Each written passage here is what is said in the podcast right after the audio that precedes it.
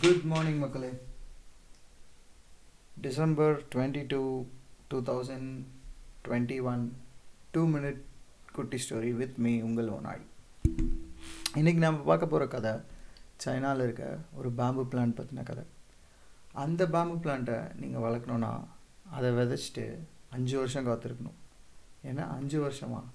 ஆமாம் அஞ்சு வருஷம் காத்திருக்கணும். எதுக்குன்னா அந்த பிளான்ட் மண்ணிலேருந்து வெளியே வர்றதுக்கே அஞ்சு வருஷம் ஆகுமாமா அந்த அஞ்சு வருஷம் நீங்கள் அதுக்கு தண்ணி ஊற்றி டெய்லியும் அதை பராமரிக்கணும். அதாவது பராமரிக்கிறதுனா டெய்லியும் அதுக்கு தண்ணி ஊற்றணும் அஞ்சு வருஷம் நீங்கள் தண்ணி ஊற்றினா தான் அஞ்சு வருஷம் கழித்து தான் அந்த விதை அந்த மண்ணிலேருந்தே முளைச்சி வெளியே வரும்னு சொல்கிறாங்க ஆனால் அந்த அஞ்சு வருஷம் கழித்து அது வெளியே வந்தக்கப்புறம் அந்த பிளான்ட்டோட வளர்ச்சி ரொம்ப வேகமாக இருக்கும். அது சீக்கிரமாக வளர்ந்துடும் அது மாதிரி தான் நம்ம அடைய வேண்டிய இலக்கம்.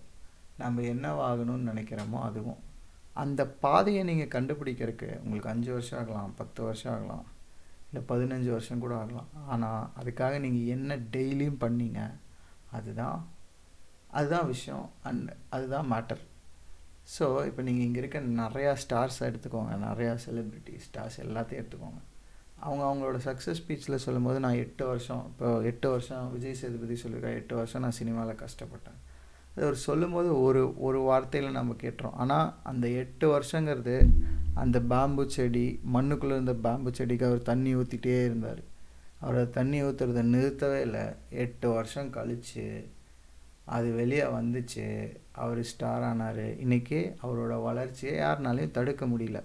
ஸோ நீங்கள் என்ன ஆகணும்னு நினைக்கிறீங்களோ நீங்கள் என்ன பண்ணணும்னு நினைக்கிறீங்களோ அது எப்போ நடக்கும் அதை அந்த இலக்கை நீங்கள் எப்போ அடைவீங்க அதை பற்றி யோசிக்கிறத விட்டுட்டு அதுக்காக டெய்லியும் என்ன பண்ணணும்னு யோசிங்க.